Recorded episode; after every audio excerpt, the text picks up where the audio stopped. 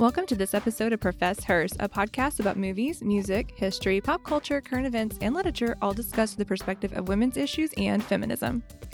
I'm Allegra, and I don't have very many nice things to say today, but I promise we will end on a high note. Or at least we'll try. We will. I'm Misty, and I'm gonna just fully agree with you. This is gonna be a rough episode. You can tell from the title that we're not here to talk about rainbows and ponies. Or movies or TV shows.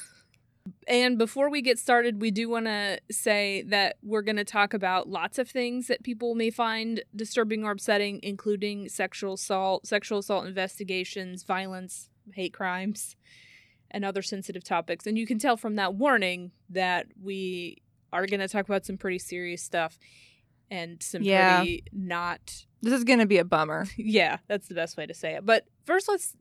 but let's- it, but a necessary conversation. Yes, and that's the first thing we want to say is why spend time talking about bad stuff? Um, we want to believe, and we do believe that our purpose mostly is to help people and make people generally happier and more satisfied in their lives. So there are a few reasons why you want to talk about bad things sometimes, obviously not all the time.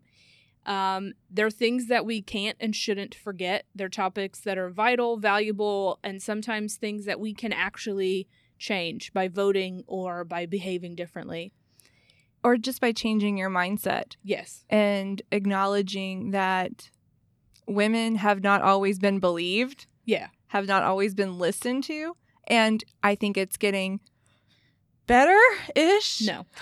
Uh, I mean, I'm comparing from like the 1950s. another reason that we want to talk about things like this is that women who experience stuff like this aren't alone and to ignore these topics is to kind of make it seem like you're alone when you go through an experience like this uh, and the truth is they're shared experiences and that there are lots of people working on women's behalves and there are lots of resources to help women in these situations they deserve to be recognized, remembered, and advocated for. And if we just don't talk about things that make us sad, then we can't recognize or advocate for women who experience these things. and we can't make it better. Right.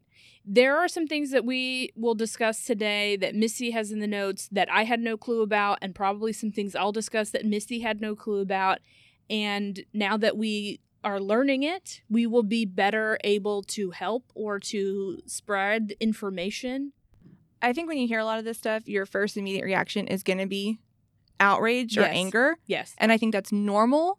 And I think it's necessary. Oh yeah, and whatever response you have, you're entitled to absolutely. But we can't just be outraged. right. We, have to go one more step. We can't just be sad about the state of the world. We have to be informed, advocate, volunteer, support, discuss, teach, or at the very least empathize. and be knowledgeable. Even if you don't end up donating money or time to a charity, even if you don't change how you vote, even if you don't change how you spend your time or money, we do hope that we can help change how some people feel, how they treat other people, how they navigate the world, and how well they remember to be gentle with each other. And maybe even just change the language around some things because Yes. language matters. And we're going to talk about that a lot today. And the other thing is, there's this element of, there's this part of me that just wants to keep people in check. and I just want to say, like, we see what you're doing, whether it's good or bad. We see it. Your people can't hide sexual assault allegations Forever. forever, right? We see what you're doing, and so, well, and just shining the light is all yes, a whole new thing. and we're going to talk about a variety of things. We're going to talk about um, the media. We're going to talk about police. We're going to talk about books and TV shows. We're going to talk about women who are veterans.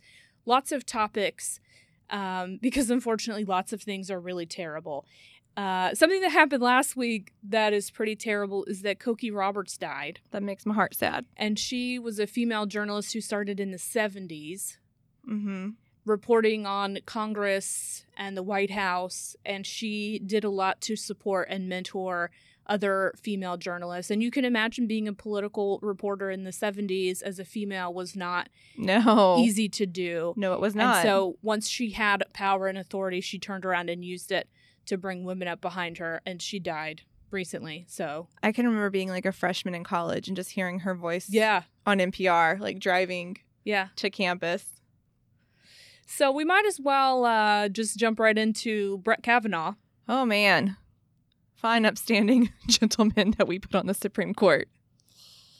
Um, Where do you want to start with this one? Because there's a lot we can dig into here. so I don't want to spend a lot of time talking about him because most this is probably of all the things we're going to talk about, the thing people know the most about. There are new allegations.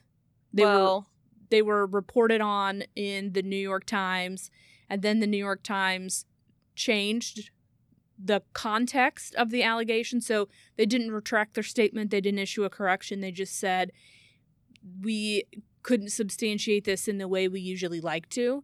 And then lots of other media outlets took that as an opportunity to discredit all of the allegations ever made against Brett Kavanaugh because the New York Times, in their diligence as ethical reporters, said we got to change one thing about the context of the story.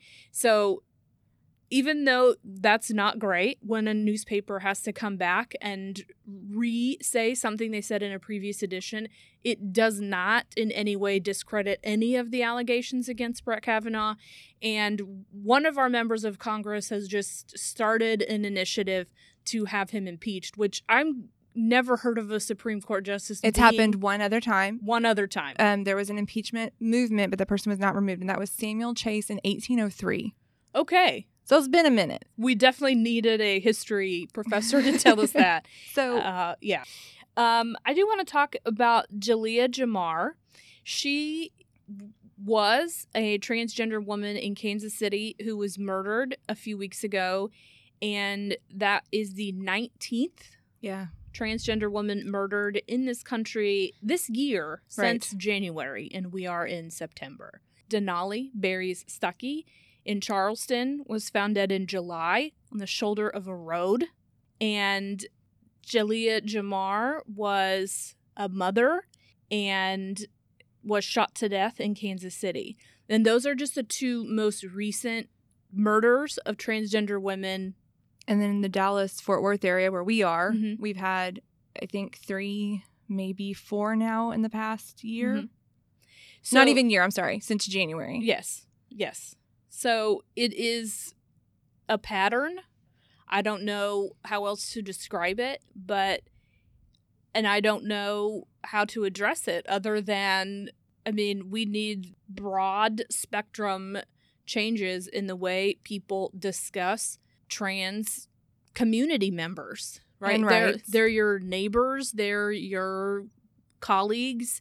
I mean, we just have to overhaul the way that people talk about and treat transgender human beings. Is that this is at least making news coverage? Barely. Barely. Yeah. But I, I wonder if five years ago, if each one of these would have been so localized that we would have in Dallas not heard of this Mhm. one in North Carolina. So I think just the beginning of this conversation Mm-hmm. is an important moment. Yeah.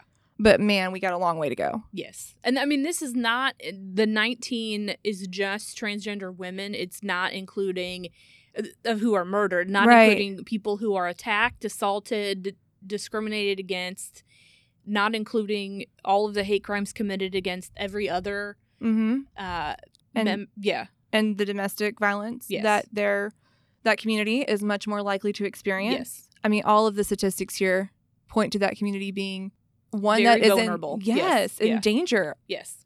Kind of a lot. Yeah. So I know that there are lots of people who are training to be social workers to serve the needs specifically of the trans community. And the other thing is a lot of trans adolescents, teenagers and young adults just go missing. Yes. So, And they have a higher rate of homelessness yes. and addiction issues. Yes. If you're wondering how you can best spend your time, there you go. really anything in that area. Yes. That advocacy. Yes. So I, I know we said we weren't going to talk about TV shows. I didn't say that. I said we were going to talk about TV. no, I said we weren't. Oh, well, but um, I lied. I lied because we are. And actually, I'm going to be the one that's talking about a TV show. I'm shocked. I've never even heard of this show. So, Misty's teaching me about a TV show.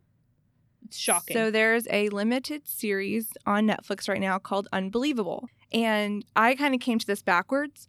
About four years ago, there was a ProPublica article that was done of course, it starts with ProPublica, not Netflix. I'm getting there. And uh, this was in conjunction with the Marshall Project, which uh, later is going to lead to a This American Life episode, hmm uh, The Anatomy of Doubt. And that got picked up and turned into this like limited limited series Netflix show. So this is the story of two investigations Mhm. into a sexual assault. One that goes entirely, completely, totally wrong, and one that is textbook, almost like an after school special. This is everything you should do. Like a training video. when you're watching this uh, Yeah. show, there are points where it definitely feels like there could play this Yeah. in academies and be like, this is what you should do. Yeah. So I want to lay out the details of the actual case and we can talk about the show if you want to. So in Lynnwood, Washington in 2008, there is a young woman, she's about 18, and somebody breaks into her house in the middle of the night, attacks her, sexually assaults her, then takes pictures of her, tells her she should keep her door locked so this doesn't happen to her again, and then leaves. She gets herself untied. She calls the cops. She calls um her former foster mother. Mhm. Everyone comes over. They listen to her story.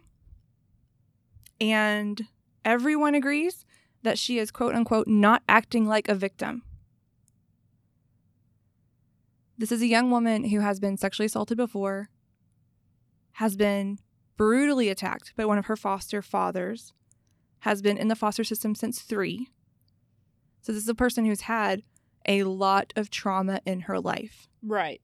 And we know that the more trauma you experience, the more likely you are to disassociate with what is happening to you in the moment.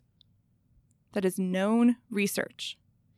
Yeah, and the very idea that a that a as a police officer who is trained in lots of things but isn't trained as a psychologist could look at a victim and say the way you're behaving is not consistent with you being a victim because that implies that there is one way a, A victim- right way. one way a victim behaves and that you could spot it professionally and it, as you say you don't know how many experiences a person has gone through and Exactly. what may change their affect when they're talking to you and the, to be honest the physical crime scene is more important than a person's affect you have no idea and and it this is used against women all the time. Yes, it is. It is used against women who are accused of crimes and it is used against women who report crimes.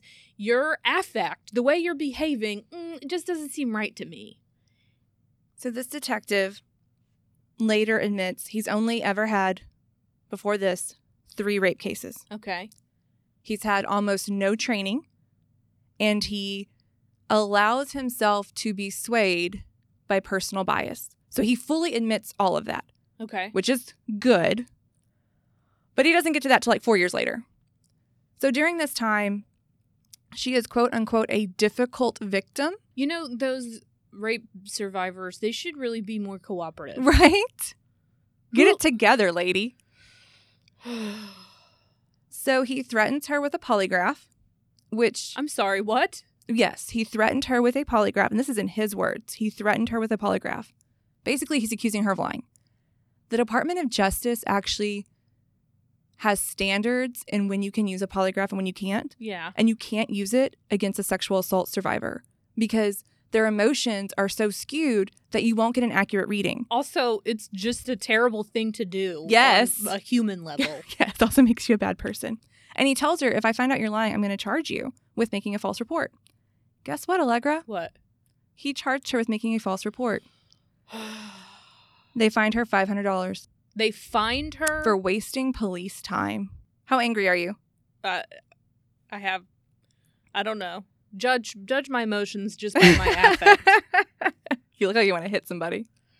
I mean, I kind of always want to hit somebody, but So later, an outside independent investigator comes in and reads the transcripts and watches some videos and just looks at everything and says that the police harassed and bullied the victim mm-hmm. and they ignored all outside evidence, which there was evidence right. that did not match their crime scene. So they arrived at the scene thinking it's probably nothing. They looked at her and said, She seems like she's lying, and then ignored any piece of evidence that didn't align with that thinking. Exactly. So, in putting this case into a larger perspective, we know that about one fifth to at the most one third of rapes get reported nationally because women think that cops won't believe them. Where would they get that idea? I have no idea. Maybe they don't want to get charged $500. Okay, so fast forward two years Okay. to Colorado. All right. A very similar break in and rape occurs in the middle of the night. Okay. The difference is this time there is an investigator who has spent time studying how to conduct a rape investigation. Good. Right? Let's use some scholarship and some research here. So, Can I just ask you an anecdotal question? sure. Was the cop in this case a woman? It was. Okay. Isn't that weird how that worked? Just anecdotally. Just wondering. So um, there is a set of circumstances here that, to some extent, is just good luck. There are people who know other people, Yeah. all in different police districts, Mm-hmm. and they start talking. And basically, all of the districts in and around this one county have at least one case that kind of looks like this. So we have a suspect who is not leaving a lot of DNA, who is crossing police lines, and who is expecting these rapes are not going to really be investigated all that heavily. And he's right. So this case in Colorado, they did everything right. And what is everything right? So when they interviewed the victim, they were incredibly empathetic. Tell me what happened to you, but just tell it to me once. I'm not going to make you relive it 30 times. I need to take DNA from you, but I can wait 10 minutes if you need me to. Mm-hmm. I'm going to take you to the hospital. I'm going to have this very intensive, very intensive testing done on you, but I'm going to get you a counselor, and that counselor is going to hold your hand and walk you through it. Mm-hmm. Do you want me to call your family? Do you want to call your family? If you don't want to call anybody, you don't have to call anybody. Mm-hmm. It's just, it's all about empowering the victim as much as you can. And then also taking account of the physical evidence at the scene. Yes. So they got a shoe print. They got um, what eventually they figured out is part of a glove print and a little bit of DNA, just a little bit. Okay. About eight months later, all of these groups working together Yes. come up with a suspect Marc Patrick O'Leary. He's 33. He's arrested in 2011. Is it the same guy in both crimes? Yes. Yes, it is. So I just Okay, but here's how we get there. this is going to come up later, but uh-huh. that was 2008. mm-hmm. The second one was 2010. He's Well, well, the second one that begins a ba- major investigation yeah. is two years later, but there had been some in between. Yeah. So assuming that people did their jobs in 2008. Yep. Okay. So this guy, when they capture him, when they arrest him, they go through his Mhm. home and they find a camera he actually stole from a different victim. And what he had started to do was take pictures of his victims during the attack. There's a picture of a very, very young woman with her ID on top of her body during the attack. And it's the woman from Washington. So then these detectives from Colorado call Washington and say, Hey, we're going to help you guys. We got a rapist and he attacked somebody in your area.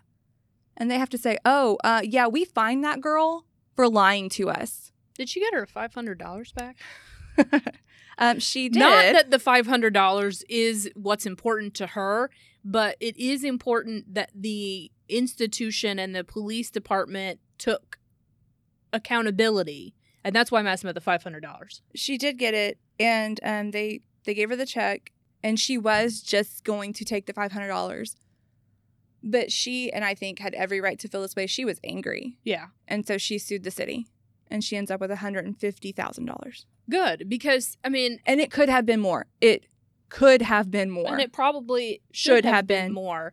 But I mean, jurisdictions have to understand that there are consequences, right? And if you don't care about the consequence of, you know, letting a serial rapist just roam the streets, and if you don't care about the consequence of mistreating a victim, the Maybe you'll care about the losing. additional consequence of of the notoriety and the loss of money should help in terms of motivating people to do more what to the- do their jobs. right training better training of empathy and victim response and understanding mental health all of those things are enormously important for police Yes. and most police who do the wrong thing eventually say, I wish someone had told me what the right thing was, right? We're Right. talking about people who, in most cases, are making split, dis- like split second decisions. And so training is extremely important. Yes. Giving people the benefit of the doubt, most of the time they want to do the right thing and they don't know how to see what the right, Right. thing is. It's not like the police are evil. And like you, well, no comment. But um, I don't think the majority of people become police officers to be evil. Sure. And but like you said, the investigator in the 2010 case in Colorado was trained in had experience in this type of investigation. And that is what made a big difference. Of course, she probably had more empathy and was more willing to see things from a different perspective, but that came from her experience. So the thing is, recently, lots of people have been doing research on how common Yes. sexual assault is. And here's something that I found, which is the first experience with sexual intercourse. Yep. For more than 3 million women in the United States. Mm-hmm. That's about one in every 16 women. Mm-hmm. One in every 16 women. Their first experience with sex was forced or coerced. Yes. That's astounding. One in 16. Yes. And those women face more long term health consequences compared with peers who had a voluntary first experience. And that was published in the Journal of the American Medical Association. Yes. Yeah, that was a big news maybe two, three weeks ago. Um, just to close out the O'Leary story, I do want to tell you what his eventual sentencing was. He got 327 and a half years in prison. This says he pled guilty to 28 counts brought against him. Yes, he did. For every assault on every victim. So at least six women, at least 28 counts. Yes, but we think again that that's Sure. low. Mm-hmm. Which, by the way, how is it that it could be low? How is it that we could have serial rapists roaming the streets and not Oh. even know it? Oh, let's talk about that.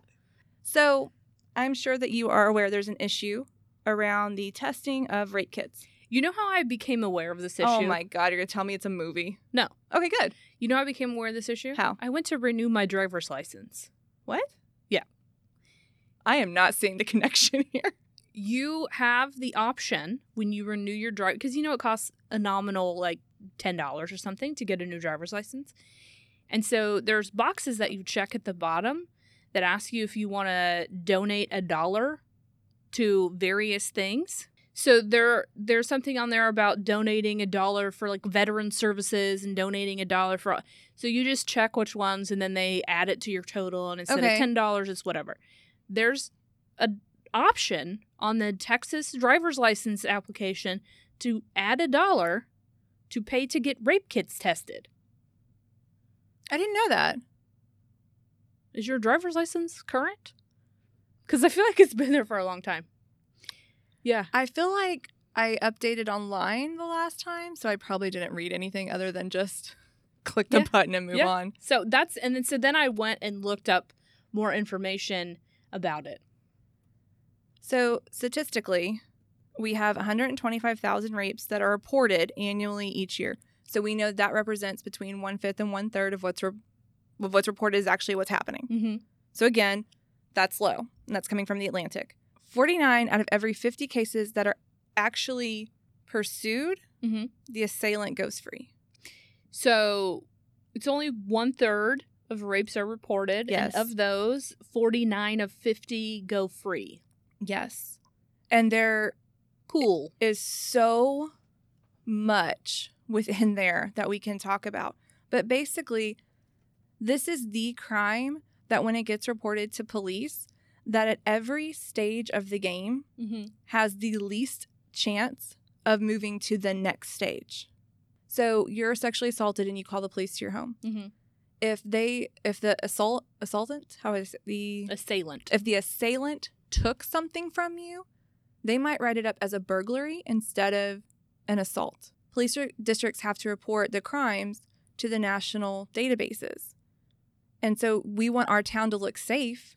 A burglary is better, image wise, than a sexual assault. So I can choose how to file this. So you still with me? mm-hmm. if I choose, okay, I'm going to put it down as a sexual assault, then when the victims come in to be interviewed, many of those statements get dismissed because maybe the victim was drinking, or maybe they had taken some drugs, or maybe they knew their assailant. And this is a he said, she said. I have a question. Sure, I've got a lot of questions. If if a man got beaten in the street yes, outside of a bar yes. and was very drunk, Mm-hmm. would he still be a credible victim? In most cases, yes, right? I would hope so. That's investigated as an Mhm. assault. I don't really understand what the difference is. I don't either. There's also something police can do here, which is just straight up classify it as quote unquote unfounded.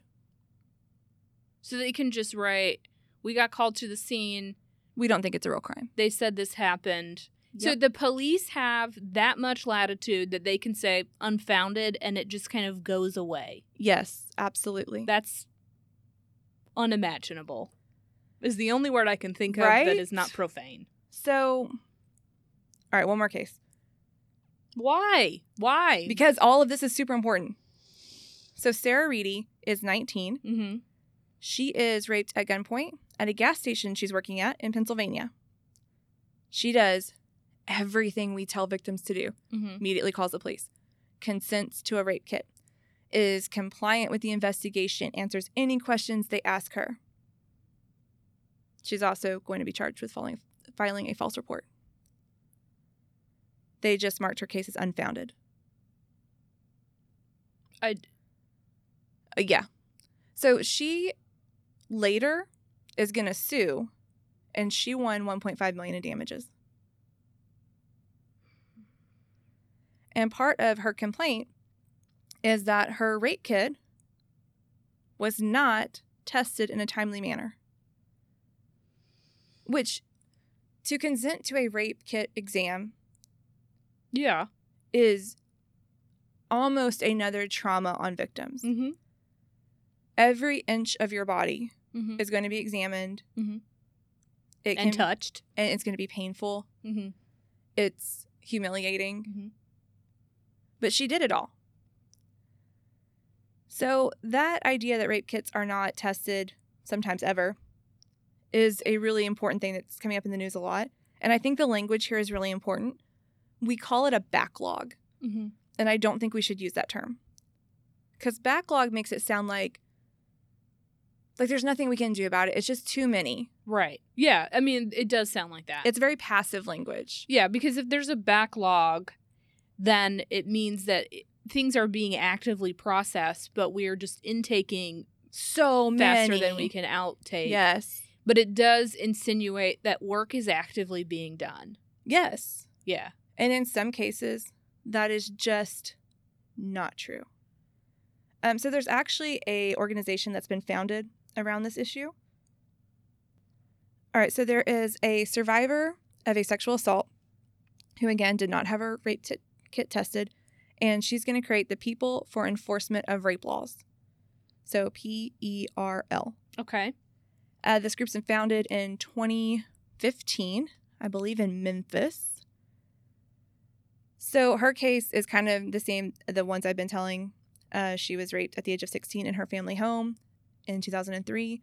She finds out nine years later that her rape kit had just never been tested. Jesus. Yeah. She uh, then finds out that the person who raped her is a serial rapist that has at least six other victims.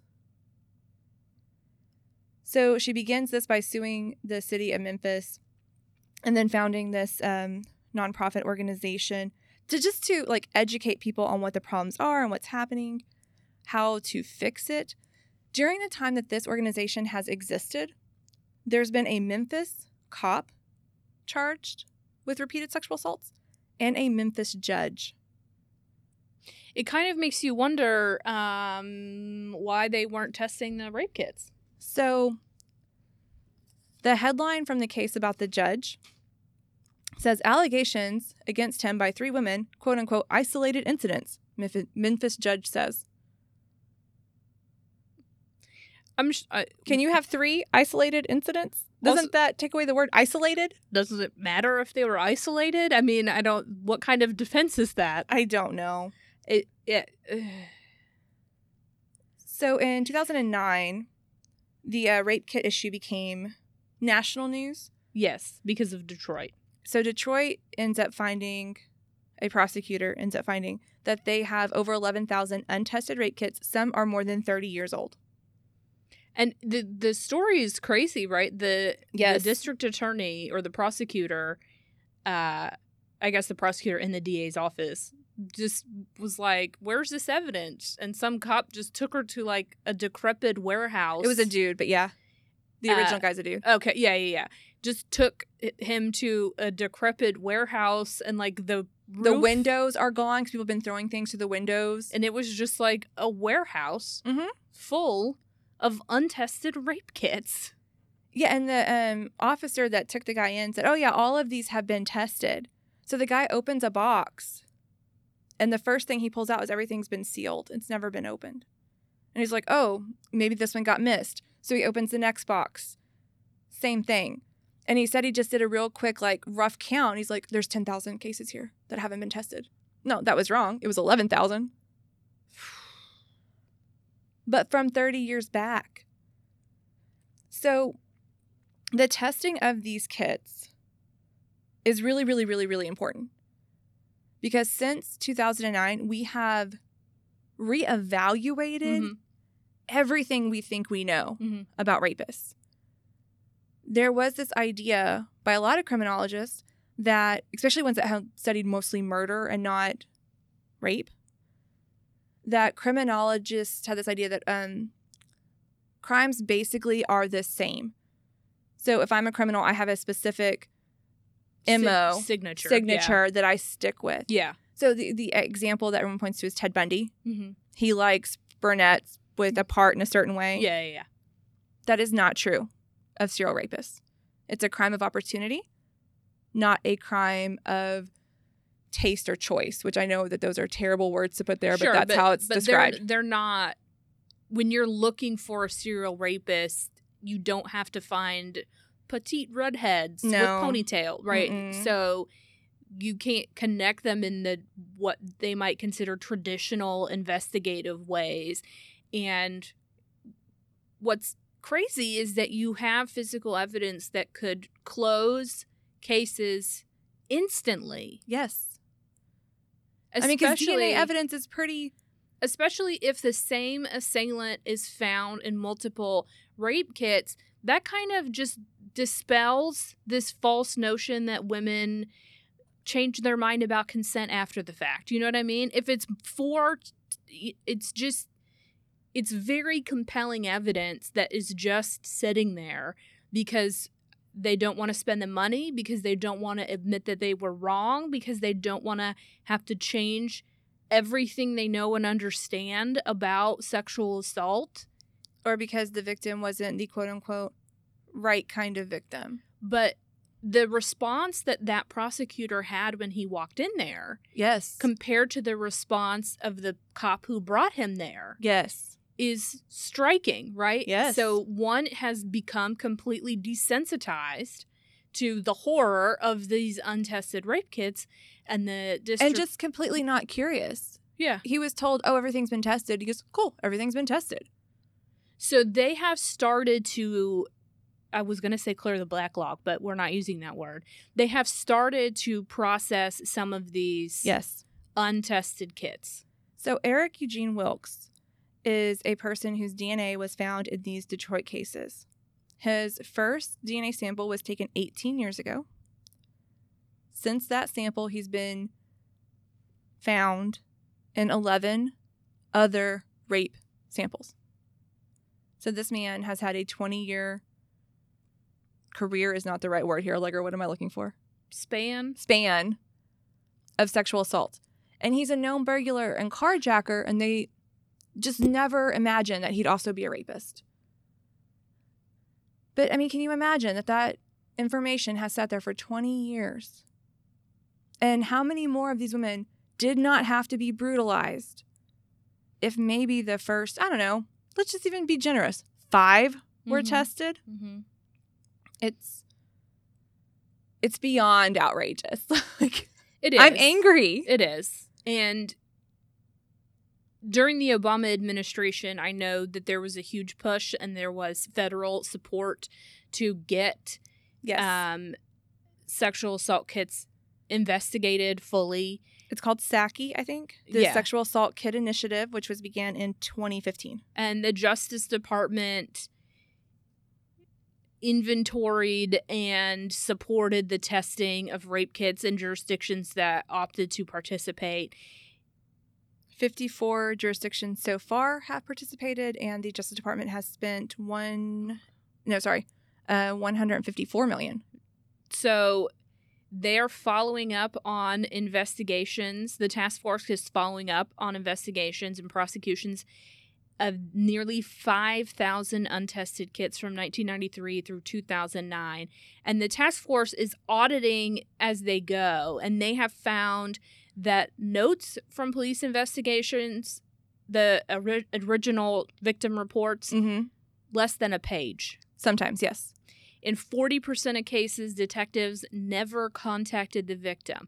So the patrol officer responded to the call, Yes. wrote down some notes, gave it to a detective to investigate, and the detective, in 40% of the cases, didn't even reach out to the victim. Mm-hmm.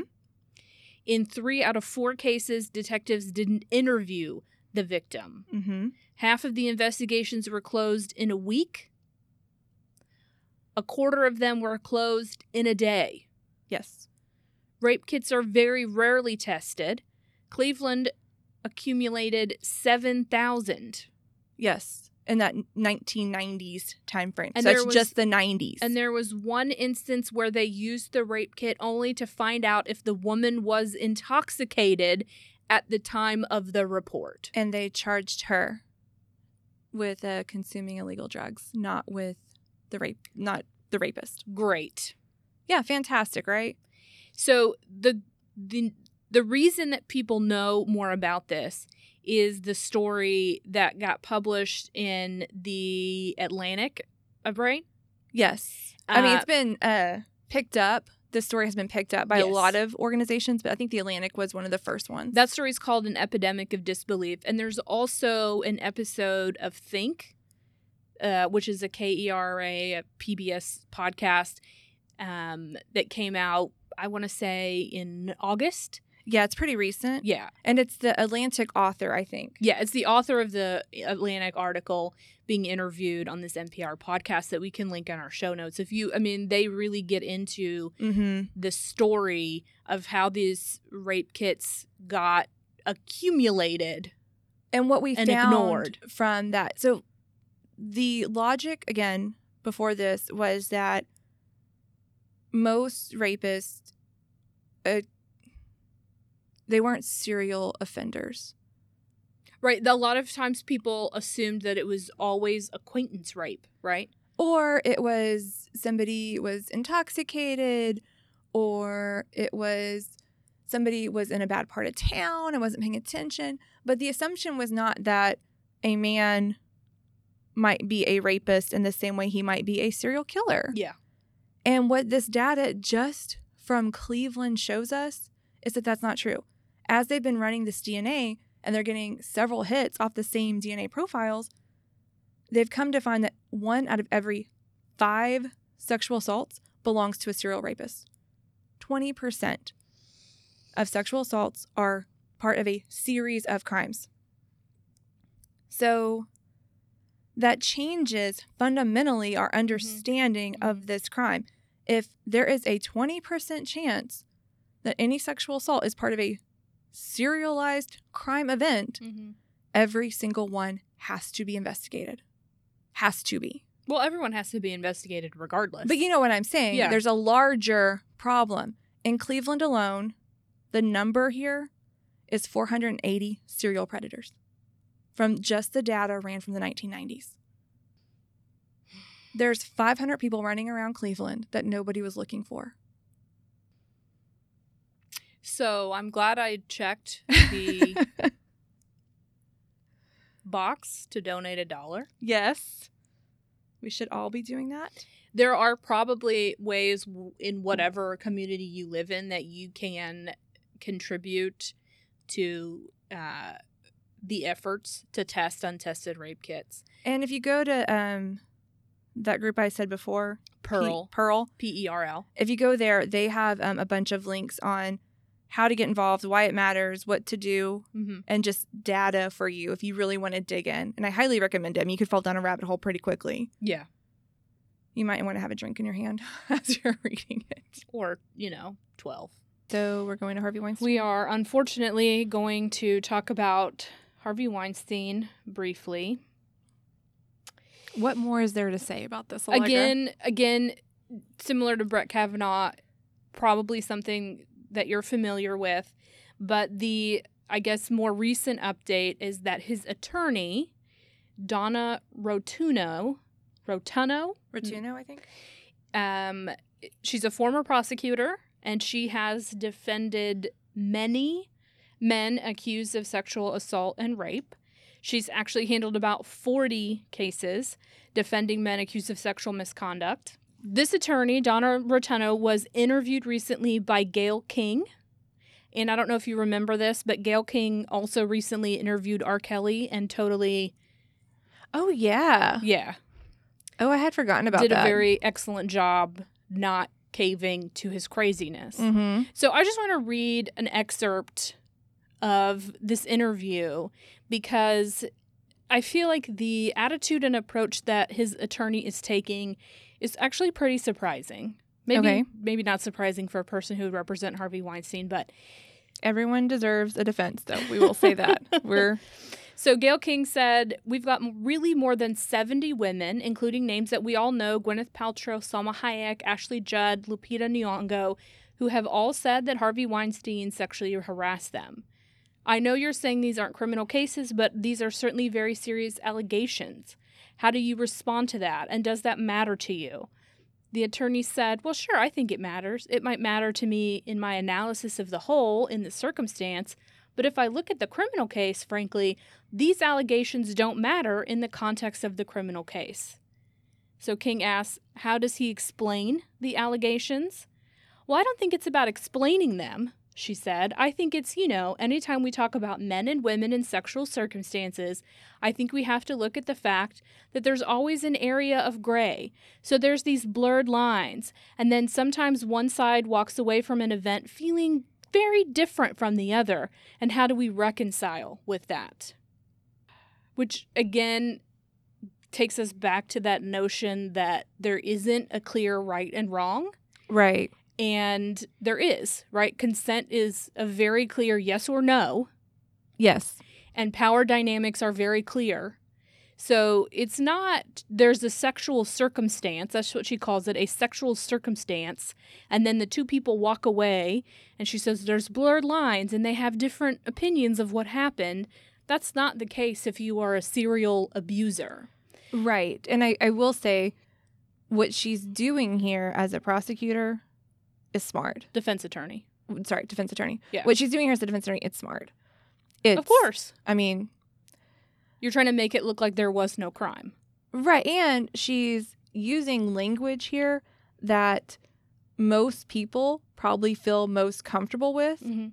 with these crimes.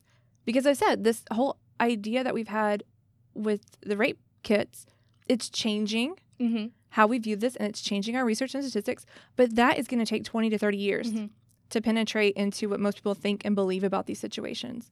So when she talks about gray areas, blurred lines, misinterpreted feelings. then people feel like, oh, well, I've had a circumstance in my life where somebody didn't understand. Right. And so it's not the same as that. and she's putting these in context of one incident at a time and she's not talking about this being serialized crime. And, and in the interview, she talks very specifically about the two cases that the criminal charges are brought about and not about the fact that there are over 70 women who have made statements about him. right. So at the end of the interview, Gayle King asks her, Do you ever worry that you're making it harder for women who have been sexually harassed, assaulted, or raped to come forward? Which is a great question. It is. She said, No, I would hope that I'm making it easier for them. And Gayle King, of course, said, How? How so? Here's her answer. And if you can make heads or tails of it, I'll give you a prize. Oh, good. I would hope that doing what I'm doing makes them realize they have choices. And if they really are in a position that they feel uncomfortable, then the first thing they should do is report it. They should go to the police. And I think that that sort of weeding out the cases that don't rise to the level of real assaults should help real victims. So, no, I think I'm helping them actually.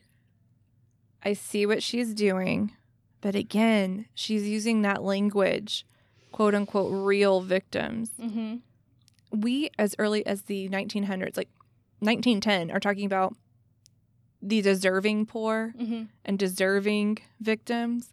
And this is just drudging up that old language. Yeah. That's exactly what she's doing. Yeah, and I mean, I know that in a lot of cases where the choice of whether to prosecute a rape in a trial, to take it all the way to trial, depends entirely on whether it's a good victim. Yeah. So that me- meaning like someone who has an education, someone who has never had problems with the law, right? Like, And we do have rape shield laws, but there are ways around those. sure. And a rape shield law is just that, like, I can't, if I'm an attorney, question a victim about their past sexual history. I'm not supposed to bring in their moral character to this. Right. But any good attorney can get around that. Of course. So we are going to uh I guess what's the best way of saying stop talking about sexual assault? I don't know. I wish we could. Yeah. I wish we true. didn't have to talk about it. Yeah, I wish we could stop talking about it and didn't have to, but it is something that needs to be talked about. Of course, there are other things that are terrible And also need to be talked about. and about. also need to be talked about. Did you know doctors are less likely to believe you if you're a woman, yes, I did know that. especially if you're a woman of color? Yes. Yeah.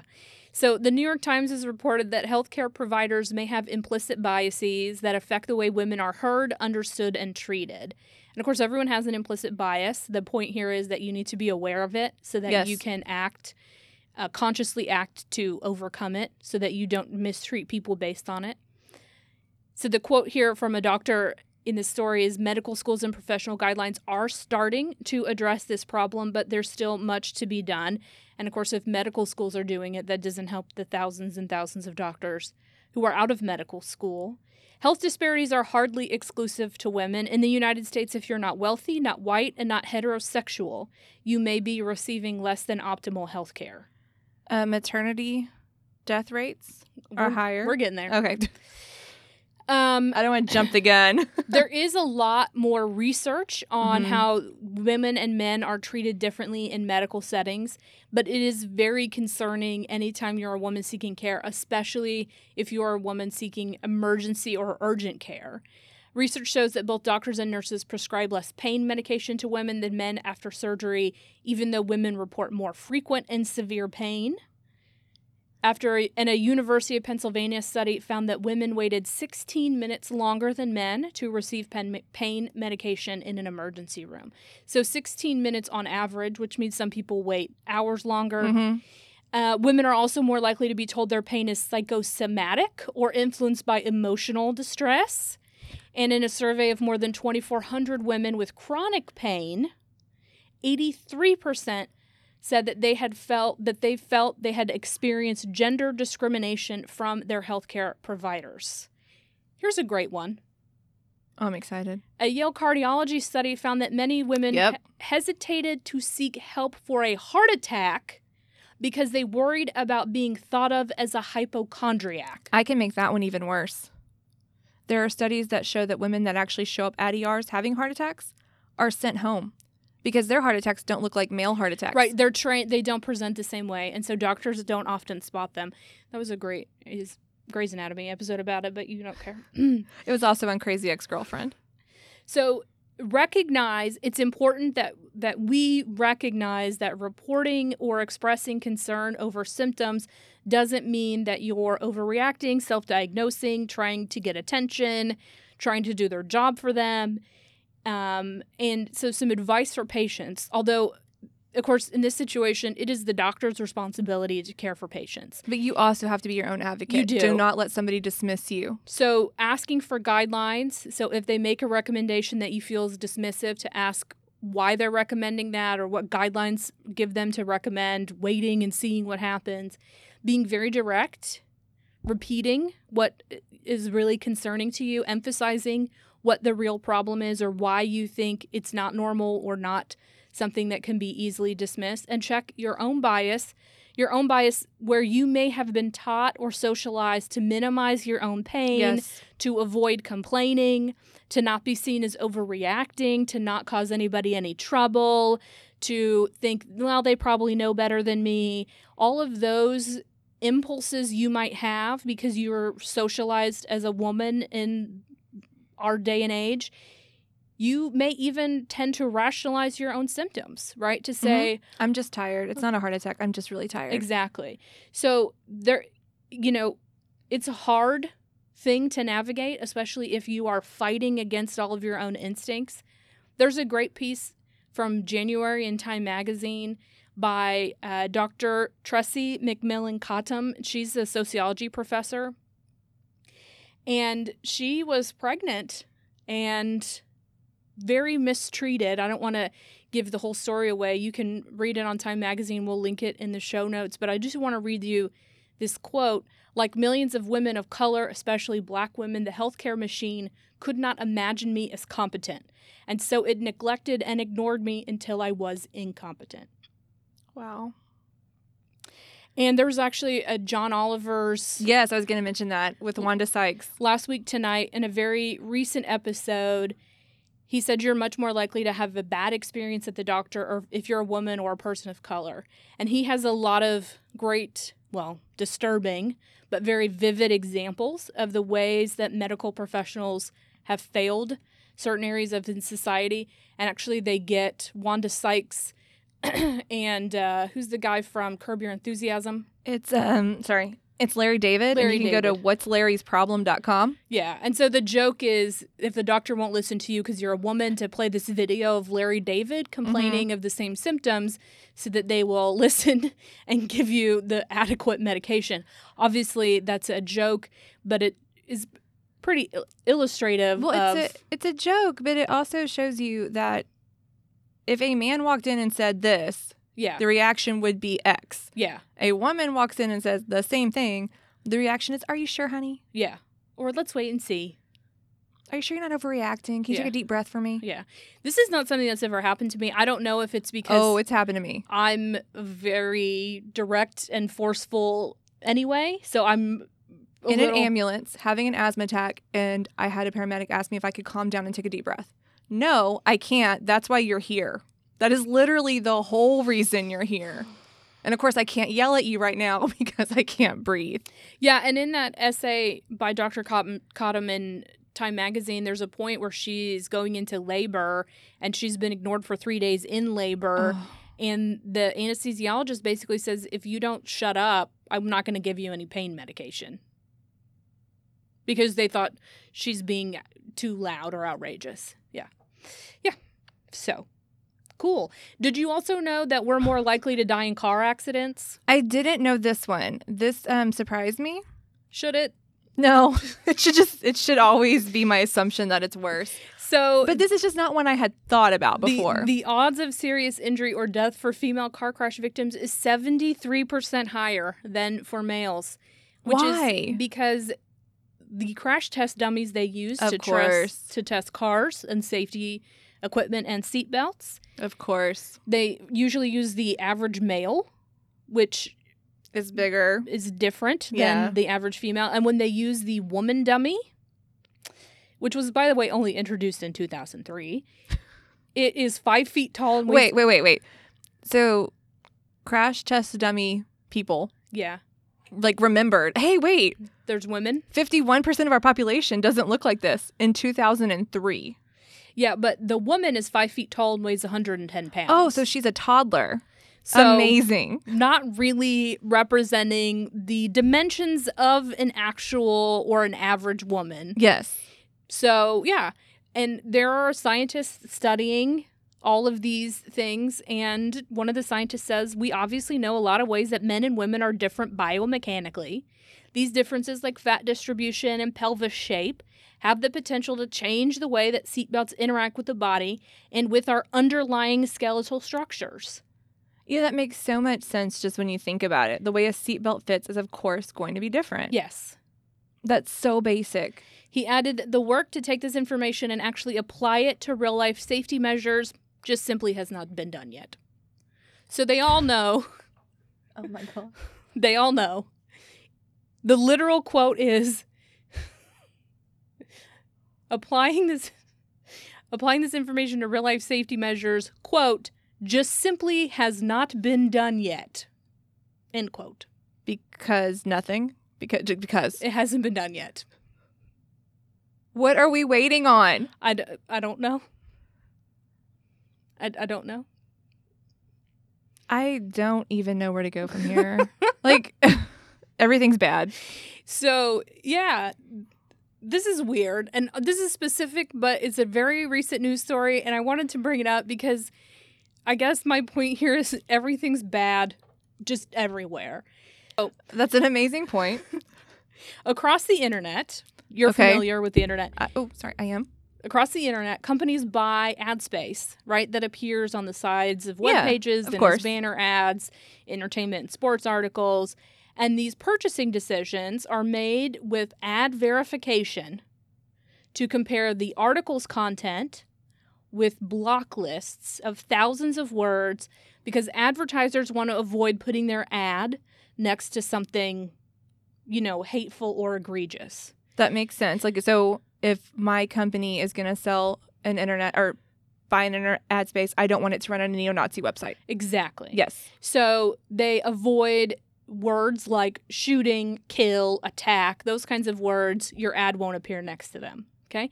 It doesn't matter if the article is positive, right? If it's the city's murder rate is down to historic low or negative, gruesome murder shock city, both articles would be banned by that block list because of, it mentions shootings and murders. Okay. Okay. So even if it was like somebody's killing it, meaning they're doing an amazing thing. Could could block it. Yes. Okay, cool. So, a new study from an organization called CHEQ, C H E Q, they have a competing ad verification service, found that nearly two thirds of all non pornographic, non explicit LGBTQ news content is banned by those lists because the lists contain the words lesbian and bisexual. So just an article in which The word lesbian is used. would trigger as being like an offensive article and I don't want my ad next to that. Correct, because that word is associated with being graphic or pornographic. Okay. So, The Advocate, which is a very popular Very well known. LGBTQ news site, 73% of their positive or neutral content blocked by those block lists because they have words like lesbian or bisexual. Because these aren't smart lists. These are if it checks this box, it's out. Right. Okay. I'm going to protect my brand. I only want it to appear on pages that are 100% safe. So, better safe than sorry. But the research that I read, which this is an NBC news story, is this is severely damaging publishers' ability to monetize premium content, making minority news and opinion unviable. Well, yeah, and I would think it would even block some entertainment news.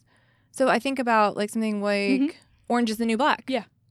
And there are whole character arcs Mhm. and whole seasons that have to do with lesbian romances. Mhm. And just mentioning that Mhm. Is going to knock out that one article, even though that is a very well known show Mhm. from advertising. What it says is companies struggle to determine the good stuff from the bad stuff. Then, so the only recourse is blacklist all of it because they're only using AI. The article also said these advertisers are often progressive and want to reach LGBTQ consumers, but a technology deficit is to blame. And so the the big harm isn't like, oh, if you go to the advocate you can't see uh, ads. The the issue is the advocate doesn't get to generate revenue Right. which means they don't get to hire as many writers, which means they don't get to create as much content, which means we have less and less right. of their voices being represented in the conversation. And the comment that's on the news story is these advertisers are often progressive, which I don't know if I want to agree that the definition of progress is a company is willing to advertise on a gay website. Because I feel like that was progress in the 1990s. right. That's a very low bar to be. But- Not everyone has cleared it. Let's just be clear. I just don't think that that counts as progressive. I do see if I had a company a concern because I wouldn't necessarily want my ad on a pornographic website. Yeah, and that so that's the point. Like, why is the word lesbian just automatically assumed to be pornographic? Pornographic, yeah. Yes. Yes. So I understand that that's what they're trying to do, but there's got to be another way. Yeah. Maybe it could like reach a threshold if it hits like 3 of these, Mhm. 4 of these rather than a complete blanket block. So that's another thing where they know it's a problem and they just haven't done anything about it yet. Good. It's good we're aware. So are you ready For what now? to talk about good things? Yes. Okay. Well, I have two good news, bad newses first. No, This is you said good. This is a transition from bad to good. Okay. Here's some good news, bad news. Sure. Okay. We're two years into Me Too being A uh, thing. a nationally explosive news story that is written about on a daily basis. It's more than two years old as a movement and as a hashtag. I there are lots of people who have lots of takes every day on the topic, of course. But it- it's important to remember that the very worst thing that can happen is that people just stop talking about it altogether. Right? Like happened before in the 90s, Exactly. Right. We had the year of the woman and then 1992. nothing happened. So For it's important years. to take stock of the stage, the changing status quo, and to see how things are affecting people on a personal level, professional level, and even as we start talked about earlier, in a national level. If we're talking about a Supreme Court justice, right? I do feel like I haven't heard this as much in the last three or four months, maybe. Yeah, I think it died down a little bit in the summer. because everything else was so terrible. Yeah. you only have so much energy to expend on what's horrible. Exactly. So, uh, a recent NBC story s- quoted the editor in chief of Cosmopolitan, of Cosmopolitan. What were She- you going to call it? It doesn't matter. Undoubtedly, she said the workplace is better for women than it was three or five years ago. And in terms of dating, I've got a study from Match.com Okay. this year's ninth annual Singles in America report surveyed more than 5,000 single men and women in the United States. More than half of the male respondents said the Me Too movement has caused them to change their behavior, with 37% of millennial men reporting they now act more reserved on a date. Now, how many of them were complaining that they had to act more reserved, and how many of them were saying, I act more reserved and it's a good thing? I don't know. But more than half say they changed their behavior, and 37% of millennial men said they act more reserved on a date. Helen Fisher, Match.com's chief scientific advisor, which I didn't know that was a thing. Uh, Good for them. she said public health professionals have been studying social change for decades. Time and time again, they find it's very, very hard to change social behavior. Here we have 51% of men saying that the Me Too movement has caused them to act differently. This is a sea change in behavior. So basically, what she's saying is it's very hard to get people to act differently and to reflect on their behavior and acknowledge that they're different. And so, So to see a 51% change in 24 months is a big deal. is astounding. Yeah. But then they asked men for quotes. Oh, good. Some of these are okay. Here's one. Is this your bad news part? Is this where it slides? It's a delicate balance for men. The end result in societal norms will shift, and women will have to make the first move and express interest in some cases. Okay, that's fine. So he's basically saying, like, men are now afraid to hit on women entirely. Here's another. I think the reality is if you want to make an impression with a woman, you have to make a little contact. Women deserve to be respected and choose whatever relationships or interactions they want to engage in. Stop. Just stop. But That's where it's going to go badly. but I think for most of them, there's still a deep desire to be chased. Ugh. Here's another. if another. you would have just stopped. yeah, nope. Here's another. For me, I definitely look back on college in particular and cringe at some of I can't. I can't, Allegra. I can't. and cringe at some of the blackout drunk nights where I stalked a girl around a party or whatever. With maturity, I started to be more respectful as I got into my 20s, but it's good to analyze past behavior. If and when I have kids, it would definitely be an emphasis as they got into high school, college to be like, listen, son, don't be a creep. I don't even know how I feel about that one. Last one. A big takeaway for me is that I now feel a sense of importance and awareness to not only support women against negative behavior in public, but also to discourage other men from these negative behaviors. An example being out at bars and being able to recognize when a girl's being hit on to the point that she's actively uncomfortable. I'll cut in and try to help her out of the situation while making it clear I don't expect anything in return. Yay! Okay, so good news, bad news, right? We've made a lot of progress. There have been some behavior changes. People are more aware of it. I want to ask you though, Misty, Sure. are you aware of the rock rule? Yes, Yes. I think I am. What do you think it is? If you wouldn't say it to the rock, don't, say, it. to a woman. I knew something. You did. so it's a it, it's a female blogger came up with it. The Rock retweeted it and kind of made it even more notorious. And it's crude advice. It's very rudimentary, but I think if you can't grasp any of these complex concepts, it's a good place to start. You know, I use something similar in my online classes.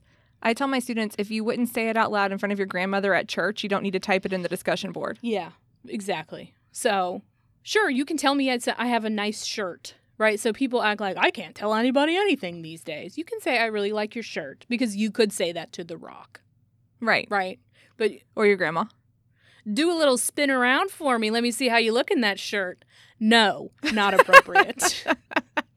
Imagine yourself saying it to The Rock, Mm-hmm. right? Okay. Yeah, no, not going to work. So, uh, last good news, bad news.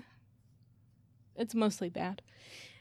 I'm, So, I'm ready. so I'm For- bracing. you know, Forbes is known for its lists. yes, Okay, they make lists. they have a list. they had a, they recently had a list of innovative leaders. Oh, let me guess. 100 most innovative leaders. Okay, and I'm going to guess how many of these are women? Guess. A 100 total. Yeah. So statistically average with our society should be 51, but we know it won't be that. But we're talking about leaders, and women don't have as many leadership roles. So a good number would be 10. we had one, Good. one out of 100. Yay. So there was one. There was, there was one. There was one. Yay. Who was it? Jeff Jeff I don't uh, I'll tell you in a minute. Jeff Bezos and Elon Musk tied for first place and Mark Zuckerberg had third. How? Uh, that- Mm, okay. mm, okay. So there was a huge backlash. The editor tweeted, "We blew it." You know what? That's how you own it when you mess up. Sort of. Not that it was poorly phrased. Mm, mm, mm. It's not the best yet. Okay. Oh no. So he said, "We blew it." That was The only woman on the list was Barbara Rentler, and she's the CEO of Ross Stores. And what is she- that? Ross, like Ross, Dress for Less. Oh, okay. Sorry. Sorry. She she was number seventy five. So there was a very At least she wasn't number 100. there was a very very fast, very swift online reaction. So Reshma Saujani, whose name I may be pr- mispronounced, although I did try to practice it, She started Girls Who Code. Mm-hmm. She tweeted out a link to the article and asked people to share names of women who are innovative leaders. I saw that. So I didn't know what was in spo- response to, but I definitely saw that. she got a lot of replies, including Stacey Abrams, the politician from Georgia, the founder of Glossier makeup brand, Emily Weiss, Okay. Kimberly Bryant of Black Girls Code, Mm-hmm. Uh, refugee refugee coffee company CEO Kitty Murray, Spanx inventor Sara Blakely. Misty made a face. Keep going. Rihanna because she started Mm-hmm. a brand. S- Serena Williams, lots of people. And in case Forbes needed more female names, dozens of female CEOs, including designer Stella McCartney, uh, founder and CEO of Minted, Miriam Nafinsi. That's like a stationery okay. company. Got it. Sarah Leary. I like that you know the ones I'm not going to know. Sarah Leary, co founder of Nextdoor. Yep. You know that one. They all signed an open letter to Forbes, basically saying, like, you forgot that women existed. Again. And Anne Wojcicki is the CEO and co founder of 23andMe. oh yeah. Okay. Yeah. She signed the letter because she wanted better representation. And she said, you know, it's not just a dumb list. People do think about these lists. They go online and think about board members and advisors and who it is that can help solve a problem. I think there are real ripple effects when this kind of press dominates. It's not just one article, it's how, in general, women are perceived. Well, right, and it's also the weight we put on this entity. It's not a BuzzFeed list. right. It's a Forbes list. Right. Those are different. Mhm. She says it's a problem with oversight. It's kind of shocking that this actually got through. I, she said, I would love to see their editorial policy of diversity represented at the top when they're starting to think about what are the lists we're going to put out. So it happened, and that's terrible and it's dumb. They admit they blew it, That's good. but they don't really take any blame. Their argument is that they use an objective. Wait, wait. Is it women should try harder? they use an objective point system. Okay. So basically, they're saying we just run the numbers. And actually, the editor compared it to the list of the most, the wealthiest. It's just the people, that have the most money. Yes, wealthiest is the word I couldn't think of. Oh, okay. So, So it's not like their company; it's them personally. Yeah. So Forbes Okay. comes out with a list of billionaires, like the wealthiest. So. Jeff Bezos. Wealthiest people Yeah. in America, and they're like, it's the same as that. We're just counting the money. It's not our fault there aren't Oh, as many women so- billionaires. So there's no subjectivity here. Right. And that's their argument. So, Mm. yes, in a list of the wealthiest people, you are just counting the money, and it is not, in fact, Forbes' fault that women aren't billionaires. But in the list of most innovative leaders, that is not 100% objective. Right. How do you count creativity? And even if you, as they say, he said the pool proved the problem. Women are poorly represented at the top of the largest corporations, and they fare even worse among public tech companies. In other words, for all our carefully calibrated methodology, women never had much of a chance here. mm. Hmm. So I don't think it was carefully calibrated No. enough. He said in the past, when a list lays bare larger cultural issues, we've created learning moments. Right? For years, many criticized Forbes billionaires list for its lack of women. While that's a case of shooting the messenger, here's this quote we just count the money. We've also taken active steps to counterbalance, including the creation of a specific list of the richest self made women, which over four years has proved to be almost as popular as the overall billionaires list itself. But here's the question, right? Oh, there's a lot of questions. They, and they have they have added a lot of things to the list on the website, like reflections on why women weren't included and explaining our methodology and all of these things. They but could just get a new list. here's the thing, dude. Number eleven on the list is the guy who owns Monster Energy drinks. oh, how is that? Okay. Hmm. That's number eleven. And and again, the tell lady me- who who owns Ross is number seventy five, and the dude who has Monster Energy drinks is number eleven. Yeah. So I'm sure, however you ran those numbers, that's how it ended up. But you should have just looked at that and said, the way we're running these numbers is not great. Yeah, and the list was most innovative people, Leaders, most innovative leaders. leaders. Yeah. Yeah. So So yes, there are fewer women business leaders in America, but that doesn't mean there are less there are fewer innovative. It's very I just don't understand how an energy drink is innovative. I mean, maybe I'm not seeing it. you need to read their criteria. It's very I don't want to. carefully Uh, calibrated. Allegra, I can't take any more bad things in my life. So the good news is the response was amazing and it brought lots of people together and it generated all this commentary on social media about women who are innovative leaders. Forbes sort of admitted their mistake and the point is a good one. What kind of diversity and representation do you actually have at your office if this list makes it to publication? What kind of policies do you have regarding the way you represent people in your publications? right, because where was the fail safe? Exactly. So let's talk about some good news. Okay.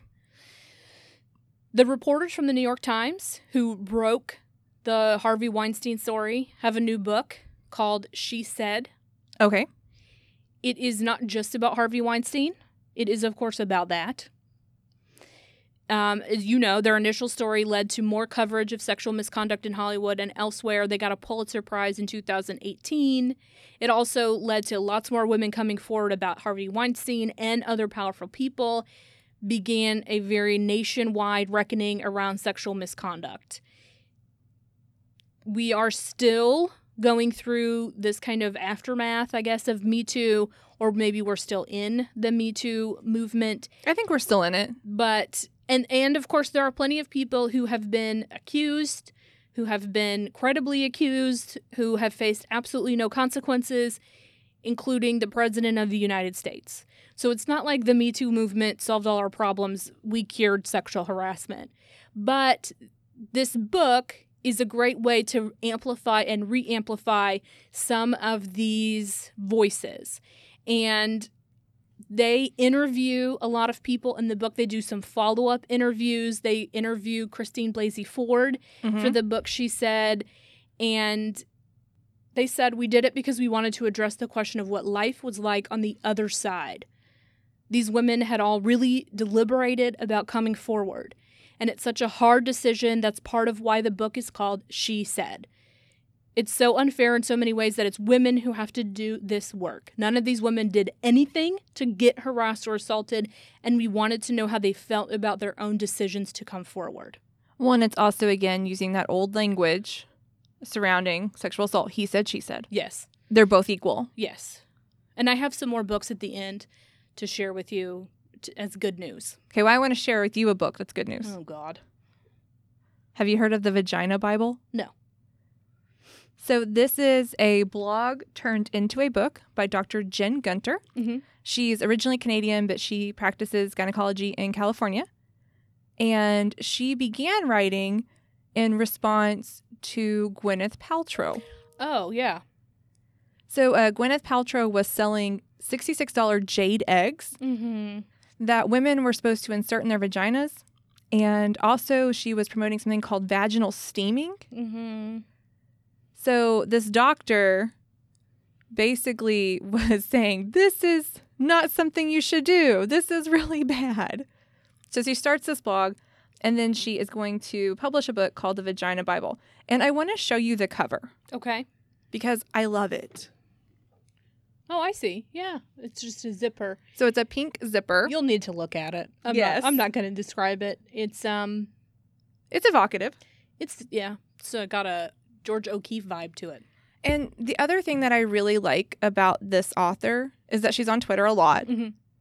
And she is just constantly giving facts when people are giving misinformation. Oh yeah, she's so there are lev- there are several people like this on Twitter who things misleading misinformation starts leaking out, and they are like are sentries for misinformation, and they will just tweet something to death to make sure that they correct all of the misinformation on a topic. And what has started happening recently is when I'm on Twitter and somebody's giving misinformation about a woman's body or her cycle or whatever, somebody will go paging Dr. Gunter oh, nice, and start nice. tagging her. Yeah, yeah. So then she can get on and start seeing what's going on and correcting I it. know I know a history professor who does a similar thing when people misuse historical information. Yes. So yeah, yeah. So highly, highly, highly recommend. Go check it out. Can very, talk- very interesting. Can I talk about TV and books yet? Can I do two more good news stories and then you can talk about TV and books? Fine. So,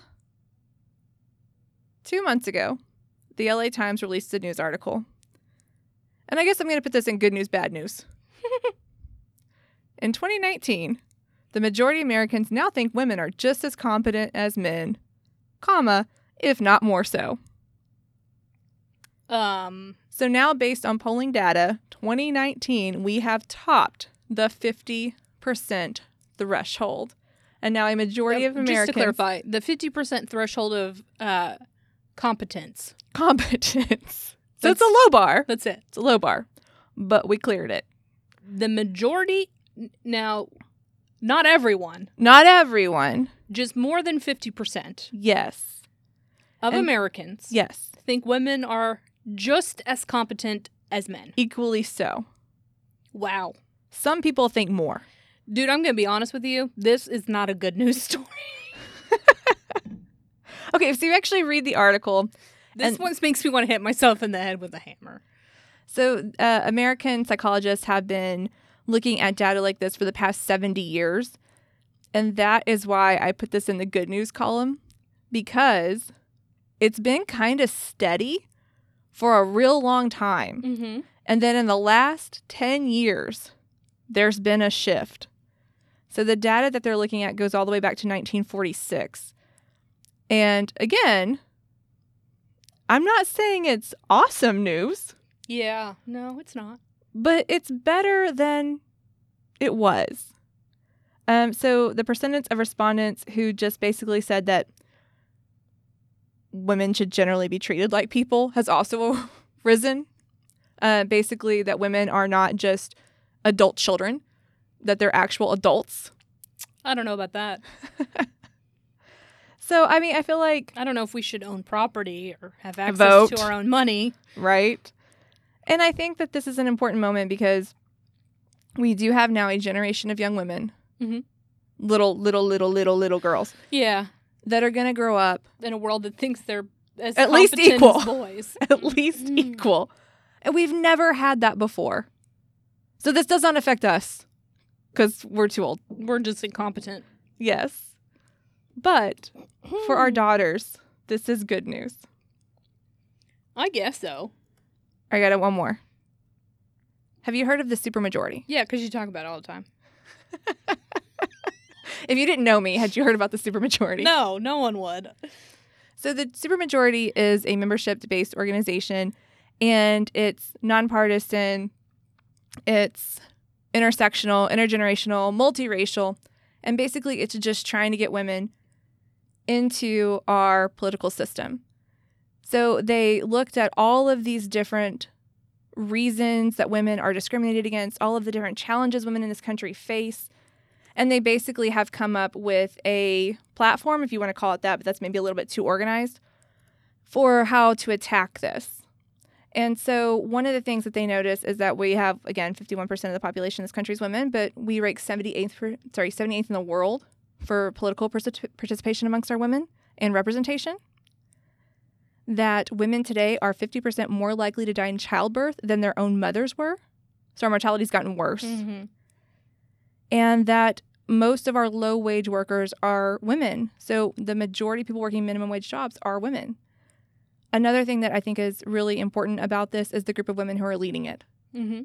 So we have Ai-jen Poo, who is the uh, national director for the National Domestic Workers Alliance, Alicia Garza, who works with Black Lives Matter, Cecile Richards, former Planned Parenthood. Mm-hmm. So it's really a who's who Mm-hmm. of people involved in women's issues coming together and trying to be intersectional about it, Mm-hmm. which I really, really appreciate.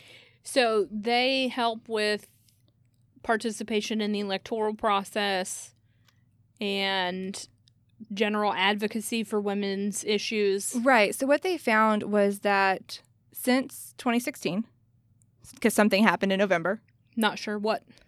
one in five Americans, in some way, shape, or form, has participated in a protest or a march or something politically since then. That's kind of a high watermark for us Yeah. recently. Yeah. Women alone have donated over $100 million to campaigns and causes. And we've had more women try to run for offices than we have before. Yeah. But there was no national organization or system organizing these efforts. So everyone was doing it, but kind of doing it on their own. Okay. And so this is bringing together a lot of those strains and just trying to see what matters to women. And if we're 51% of the country, Mhm. how do we make what matters to us a reality? Okay. And I also like that it's not partisan, Yeah. that they are trying to bring it's in. about participation and advocacy for issues that are nonpartisan, like yes. maternal. m- Nobody wants women to die in childbirth. Right. I hope. Okay, so uh, let's talk about books. All right. There's a new book coming out called No Stopping Us Now The Adventures of Older Women in American History. Ooh, that sounds good. It is supposed to be a lively, fascinating, eye opening look at women and aging in America. By the New York Times columnist. Ooh, by Gail Collins. Okay. Ooh, I'm ex- so excited now. Yes. So it is being reviewed as a lively social history of American women. Oh, I'm getting this. Okay. Yay. So Lindy West, who wrote Shrill, has a new book coming out. It's called The Witches Are Coming. Okay. That appeals directly to me. Is it also autobiographical? Do you know, or is it? I mean, it's nonfiction. Okay. Yeah. so it's not a. it's not a novel. Yeah. Thank you. Rainbow Rowell, who wrote, uh, who writes young adult novels and who wrote some graphic novels for Marvel, just came out with a graphic novel called Pumpkinheads, and it is uh, like a young adult romance, but it is very, Pumpkin heads. it is very much something that we would endorse Okay. in terms of its representation of women and character development. It's also just like super cute and amazing. And if you'll let me talk about TV, Sure. you know the show Blackish? I'm aware of it. I've never watched It it. has a spin-off called Grownish. Didn't know that. It's getting another spin-off called Mixed-ish, Oh, okay. and it's this story of the mom as a child. So it's kind of like uh Don't say it. I won't say it. Young Sheldon. Okay, you said it. But yeah, but this time it's it's But a, it's a not woman of color uh, and a mixed race family. And but set in like what the 70s or something? 60s maybe? I mean, I think she's basically like, yeah, Maybe early 80s? maybe 70s, 80s, yeah. Okay. Um, and the guy from Saved by the Bell is to play her dad. What guy? The main guy. What's his name? I don't know. Mark Paul Gosselaar. and the last thing I want to tell you about is the the book For the Love of Men by Liz Plank. It is an exploration of toxic masculinity and it is being widely celebrated by male and female reviewers. So, we will have more books to talk about in future episodes, but if you want to escape the the harsh reality The of our lifetimes. the endless torrent of bad news that we have brought you. If you want to and we're escape, sorry. then you can read one of those books. Thank you for listening to this episode of ProfessHers, our podcast about seeing movies, culture, and history through our lady eyes. I'm Misty, and I'm glad that those rape kits are finally getting tested. And I'm Allegra, and I'm looking forward to the day when someone gets around to testing female crash test dummies realistically. We'd love to hear from you what you thought about today's episode, and we're sorry, what you'd like to discuss in future episodes, or how great you think we are. which is really great but kind of sad. To connect with us, you can follow us on Twitter at ProfessHers, P R O F E S S H E R S, or by email, same address, professhers at gmail.com. Thank you to everyone who has been listening, commenting, liking, and reviewing our podcast. Please keep doing all those things, and we hope that you recommend our podcast to a friend. And remember, Don't let the bastards grind you down.